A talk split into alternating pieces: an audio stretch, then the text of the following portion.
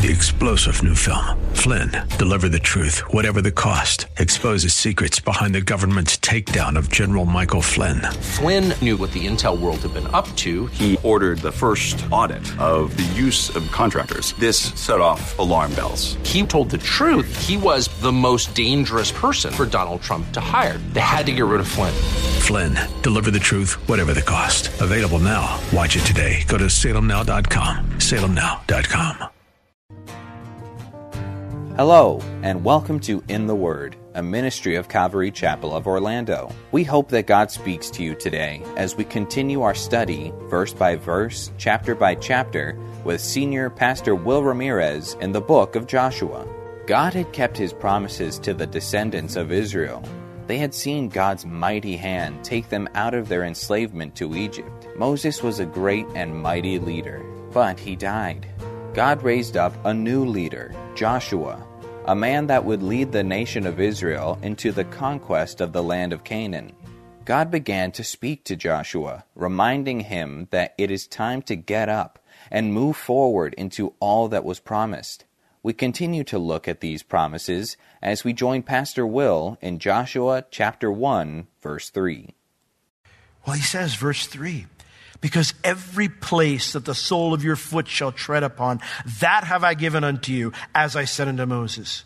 And then he tells him, from the wilderness and this Lebanon, even unto the great river, the river Euphrates, all the land of the Hittites and unto the great sea, the Mediterranean, toward the going down of the sun, that shall be your coast. That will be your territory. Now, if you do the, look at these borders, that is a massive amount of land. It's an amount of land, in fact, that uh, Israel never experienced. Because of Israel's disobedience and unbelief, they never experienced these full boundaries. They never even got halfway to the Euphrates. I was looking at my Bible maps as I was studying this, and I thought, man, that's way farther out than I thought it was. There was such a big chunk of land that they never trusted God for. You know, by the end of Joshua, every tribe had different groups that were still remaining, pockets of resistance, because they fled to the hills or really fortified cities, whatever it might be. And the Lord told me, He says, listen, He goes, I have left them there for two reasons. Number one, I didn't want to drive them all out at once, lest you couldn't actually take over the land properly and the wild beast would start consuming things. He said, but secondly, to test you, to see if you would remain obedient to me over time. And you know what?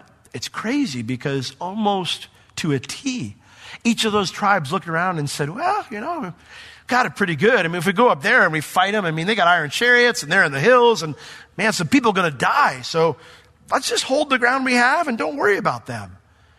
The whole tribe of Dan, they, they got land right next to the Philistines. And they were the fiercest of the remaining enemies that were there. And they basically said, we don't like the land you've given to us, God. And they migrated. The Philistines are down there in, in Gaza. You know where that's at now. It's in the south. They migrated all the way up north by Mount Hebron. They said, we don't want as far away from those guys as possible. The land God gave to us wasn't good. We found our own better land up here. So many of them due to disobedience and unbelief, never experienced the full victory that God promised them. Now, that was God's promise to Israel, but God has given us promises too. See, even though Jesus finished the work for all that God wants for us, He finished it on the cross. You and I have to enter into it by faith, just like we entered into our salvation by faith, which means there is a real danger of missing out on all that God promises to you and me. Now, who wants that kind of life? Not me. I don't want to be like, oh, no, this is good. I'm good here. You know, I'll have a little bit of freedom, you know, but, you know, we'll tolerate these, you know, compromises or we'll tolerate these areas of sin that get me down or I'll tolerate not having the best marriage or not having the best, you know, influence on my kid's life or serving the Lord or being the best witness. I mean, who sets out and says, I want to do that? Certainly not me. I don't think you do either. So, what is God's promise here? Every place they put their foot is theirs. Let that resonate in your heart for just a minute. Every place that they put their foot is theirs. You know what I realized when I, I just thought about that for a little bit? I realized that the enemy contests this promise every day in my life. Every single day. He, you know, he'll look at whether it's a, a, parenting goal I have, or a marriage goal I have, or, or a ministry goal I have, or, you know, sharing my faith goal I have, whatever it is, I feel God tugging on my heart, and I begin to want to give it to him. The enemy says to me, You can't take that ground. You won't, you won't. That's, you, I know you, you know you. That's not happening. You'll never take that ground. You will never experience victory. What places does he say you'll never experience victory in your life? They're probably different than mine, but I know it's there. Is it being a good parent? Is it being a good spouse? Is it freedom from lust or freedom from anxiety? Is it ever having real joy or contentment? Is it knowing that you're loved? Whatever the lie is, tonight is the night to arise. Tonight is the night to get up and say, No, I am not believing that lie anymore. As I follow Christ, I believe every place I set my foot is a place of victory because of what Jesus already accomplished on the cross. Amen? That's truth. Now you might be thinking, this is Joshua. Well, this is the Old Testament. That promise can't be true for me. God hasn't promised everywhere I put my foot will be mine. Oh, you're right. God hasn't promised you a physical land in the Middle East, but He's given you other precious promises. Turn to 2 Peter with me. This blew me away when I saw it. 2 Peter chapter 1. So, if you're familiar with the two letters that Peter writes, First Peter kind of deals with persecution, like the external problems that face us as Christians. But when he gets to Second Peter, he starts dealing with internal problems in the church, primarily false prophets, false teachers, and lies that the enemy allows to creep in, that tries to get into the church. And so before he starts dealing with the false prophets and dealing with the lies and uh, you know correcting the false doctrine that they'd been hearing, he starts off by laying a foundation of truth for us. And so he says in 2 Peter chapter 1 verse 1, Simon Peter, in other words, identifying who's writing it, a servant and an apostle of Jesus Christ. And who's it to?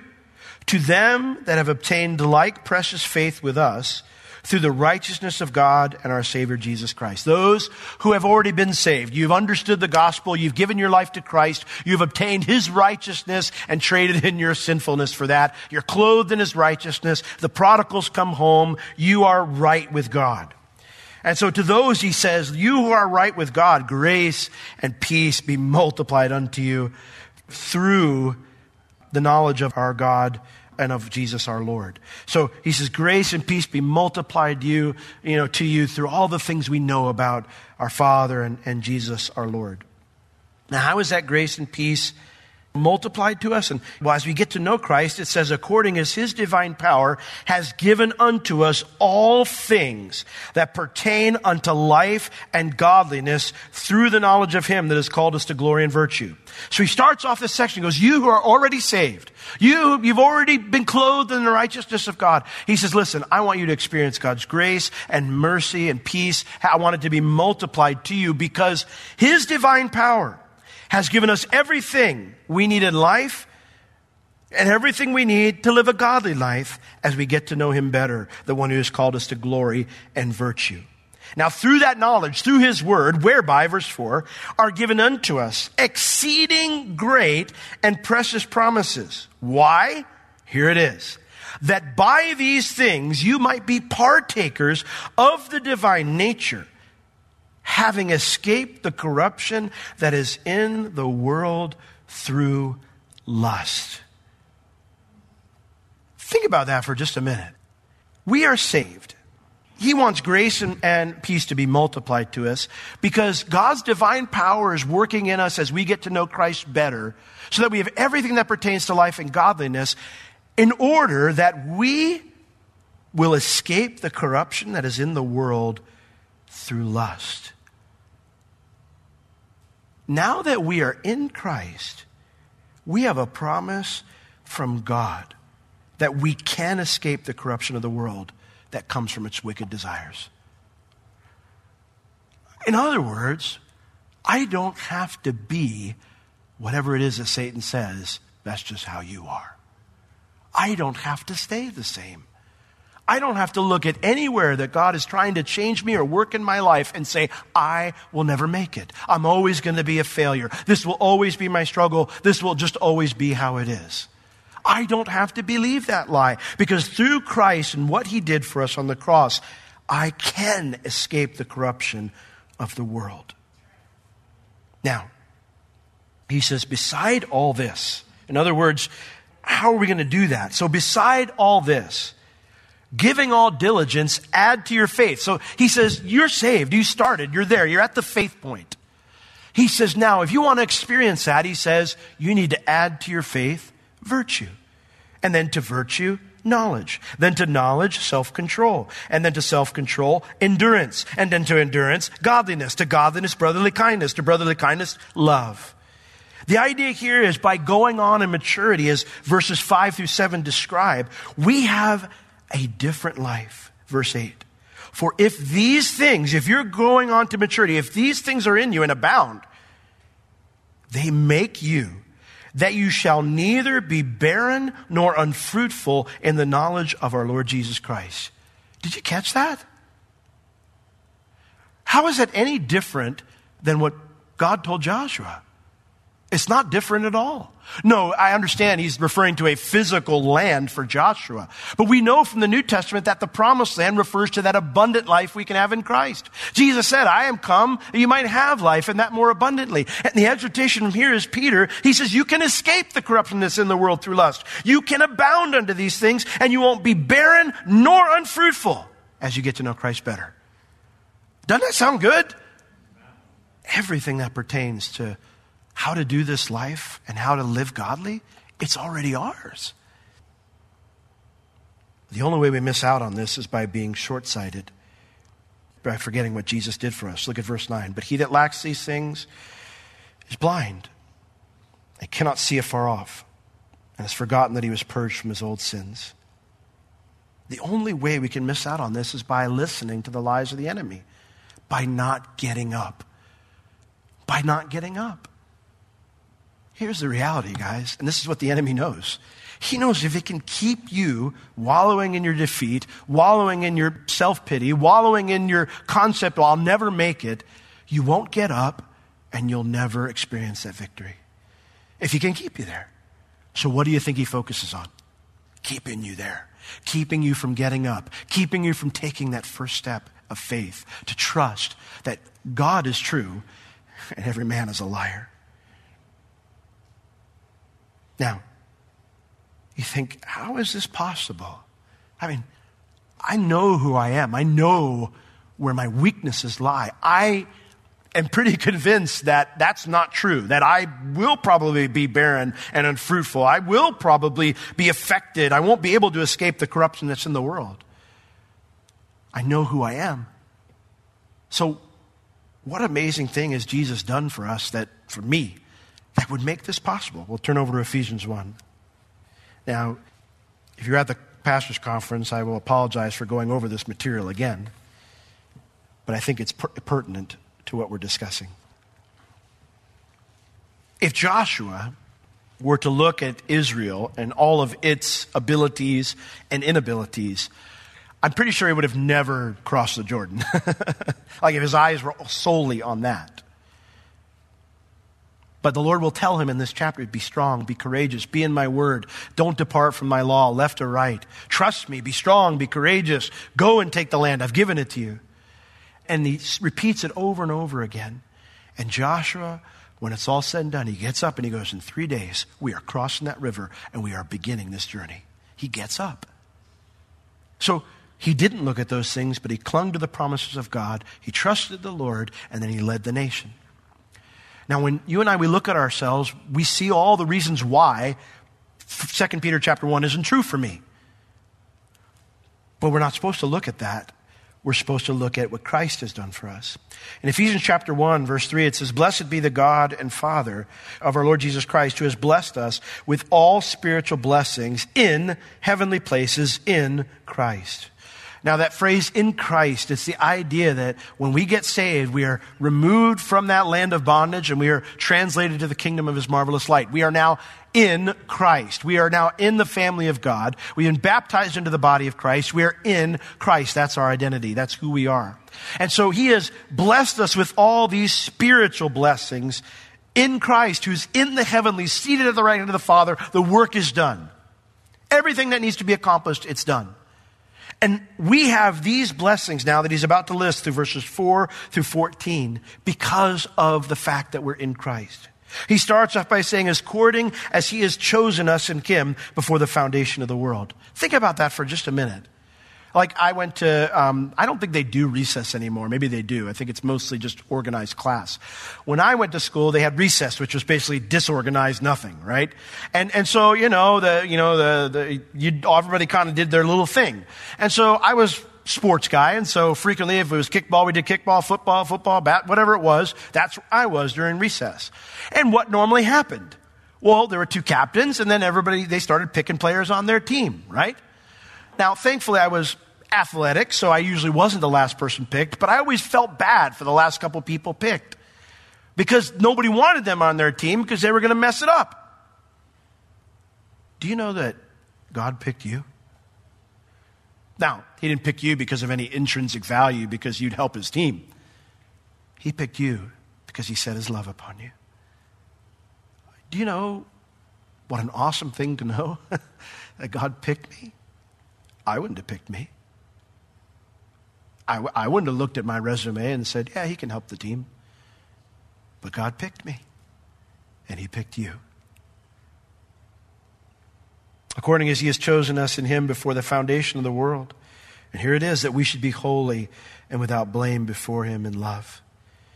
In his great love, he picked us that we would finish Jesus, it says he's going to present us faultless. I think it's Jude who says he's going to present us faultless before his throne with great joy. That's what this is speaking of. He picked us before the foundation of the world, and he said, I'm going to finish what I start. You're going to make it. He which has begun a good work in you, Philippians says, will complete it unto the day of Christ Jesus. Amen? That's a promise from God. He's going to finish what he starts because he loves you. He picked you. He's not going to leave you by the wayside. So when the devil comes to you and says, No, you're not going to make it, you'll fail at this, you say, Well, you didn't pick me. So if you don't want me, that's fine. I don't want to be on your team. Next, having predestinated us unto the adoption of children by Jesus Christ to himself, according to the good pleasure of his will. He predestinated us unto himself. And what did he predestinate us to? The adoption of sons. It's, it's interesting because I, have adopted two children. Me and Beverly have adopted two children. And we're kind of in this weird limbo status right now where we are not officially their parents yet because it's, we can't have to wait till the judge tells us we can do that. But they are in our home and they call us mom and dad and we treat them like our kids and because that's how we view it. But it's, it's not official yet in that sense. That all the paperwork's not done. They don't have my name, my last name yet. I, I can't officially say that's the way it is yet. And so it is kind of a, a limbo, you know, thing here. But see, he predestinated us that we would get to that place where the judge stamps the paperwork and my name is his kid. I'm his kid, a joint heir with Christ. Can you think of that? I mean, I'm his kid now. That's how he views me. That's how he treats me. But the idea of predestination is the, the fact is there's not going to be anything in the process where it goes, yeah, you're kind of rough. I don't think I really want you anymore. You got too many issues, Will. I, I, I don't want you in the family. You create too many problems for the family. I don't want you. There's at no point in that process he has predestinated us to the adoption of sons because that's what pleases him. He wants you to finish. He's your biggest cheerleader. He's your biggest helper. He's going to see you through to the very end. So when the enemy tells you and says, you're just going to blow it again, you look at him and you just say, you can say everything you want. All I know is I'm getting his name when this is done. I'm going to be a king's kid. So say what you want. To the praise of the glory of his grace, verse 6, wherein he has made us accepted in the beloved. I think some of us fight this idea of wanting to be accepted because we just were going to be the rebel or whatever. But I don't know anybody who doesn't like being loved. And the Bible says that through Christ, in the beloved, that's who that is, Jesus, we've been accepted. In whom, Christ, we have redemption through his blood. You've been bought from slavery and given freedom. You have the forgiveness of sins. All your sins have been washed away. And it's according to the riches of his grace. You know, how, how much grace do you think God has? It doesn't run out. His forgiveness abounds towards you. But he's also abounded towards us in all wisdom and prudence. You know, the enemy might say, no, no, you'll never be able to handle this. You don't know how to do anything like this. You can't be a good parent. You can't conquer lust. You'll never get over anxiety. You'll never be happy. You'll never be content. You don't even know the first thing about living that way. And he might bring up your past. He might bring up failures. He might bring up your upbringing. He might bring up all sorts of things. But the reality is, God has abounded towards us in all wisdom and understanding. He's going to give us what we need to succeed. Having made known unto us the mystery of his will according to his good pleasure which he purposed in himself, that in the dispensation of the fullness of times he might gather together in one all things in Christ, both which are in heaven and which are on earth, even in him.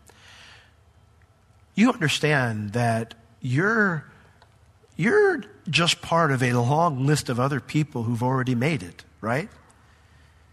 The Bible says in Hebrews chapter 11 that we are surrounded by a great cloud of witnesses. I think it's 12 actually, surrounded by a great cloud of witnesses. You realize that other people have made it. Why wouldn't you make it? Oh, you think they're more righteous than you? Holier than you? Read that chapter 11. Look at all of them in there.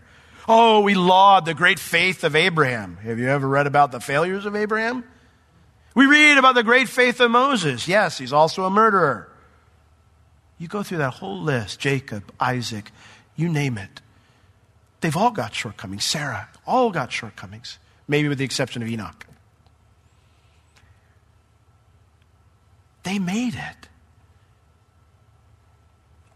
If you just keep, you get up and you get in the fight, you're going to make it too. In whom we have obtained an inheritance, being predestinated according to the purpose of Him who works all things after the counsel of His own will that we should be to the praise of his glory who first trusted in Christ. Think about that for a minute. People are going to look at you someday and go, God is so good. They're going to, like when you're in heaven and you're telling your story to somebody, they're going to go, God is so good. Look at what he did in your life. That is your destiny. That's what you've been predestinated to. Like people, when we talk about predestination, people freak out and they're like, oh, you know, uh, well, God's picking people and not picking people, whatever. It has nothing to do with that. That's not what predestination is about. Predestination is a blessing to us. It's so that we can understand where He's taking us. He's taking us to that full adoption. He's taking us to that place where our lives are praise, are praise to His glory. That's your destiny. That's your end. That's where you're headed, not failure, not missing out, not all the lies that the enemy tells you. In whom, verse 13, you also trusted. After that, you heard the word of truth, the gospel of your salvation, in whom, after that you believed, you were sealed with that Holy Spirit of promise. The beautiful thing about that, think, think about that for just a minute. You have God Himself in the person of the Holy Spirit, the third person of the Trinity, living inside of you. Right? That's, that's amazing when you think about it, that God would condescend and He would live inside me. I mean, there are times when it's painfully clear that He's uncomfortable because of what I'm doing or the attitude I have, and He's trying to change me because why? God is light and in Him is no darkness.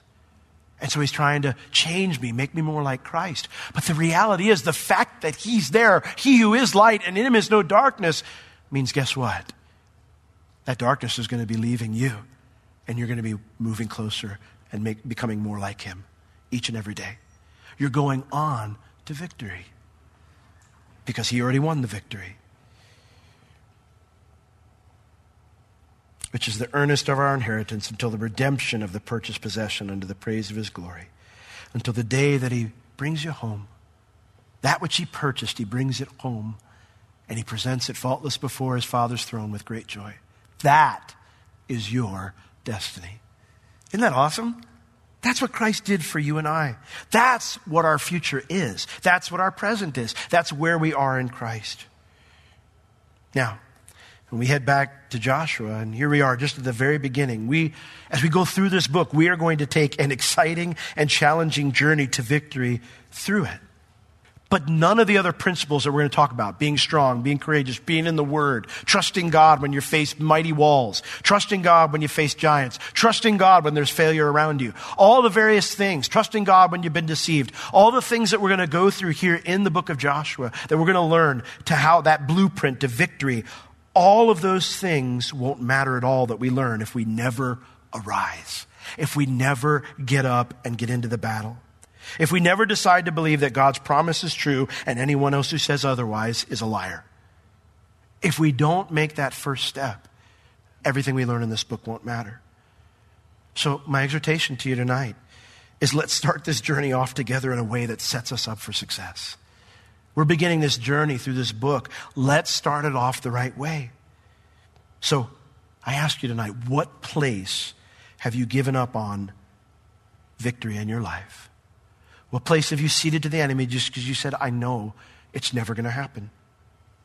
Listen, it's time to hope anew. To let God pick up your chin. He says he's the glory and the lifter of our head. To let God pick up your chin and then to take his outstretched hand as he leads you from the desert toward the enemy. It's time to get up and into the battle. Whatever it is, that area that you've given up on, will you trust him tonight? Let's pray. Lord, we so need this. I know if no one else does, I need this in my life, Lord, because you have promised us that we can escape the corruption that's in this world. We can be our, we can live a life that's neither barren nor unfruitful as we get to know you better. That is the high and lofty promise you've given to us. In the same way that you said to Joshua, every place that you put your foot, it's yours. I've given it to you. So, Lord, what place have we said, I can't take that hill.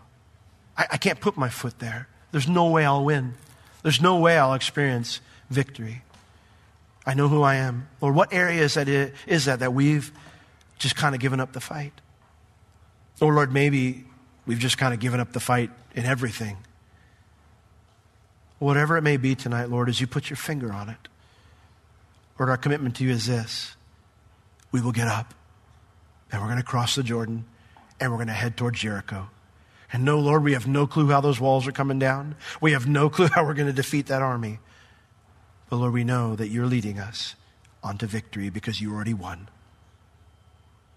Lord, will you bless every dear saint right now who's taking that area, Lord, that there's a lot of pain because they know their own past failures.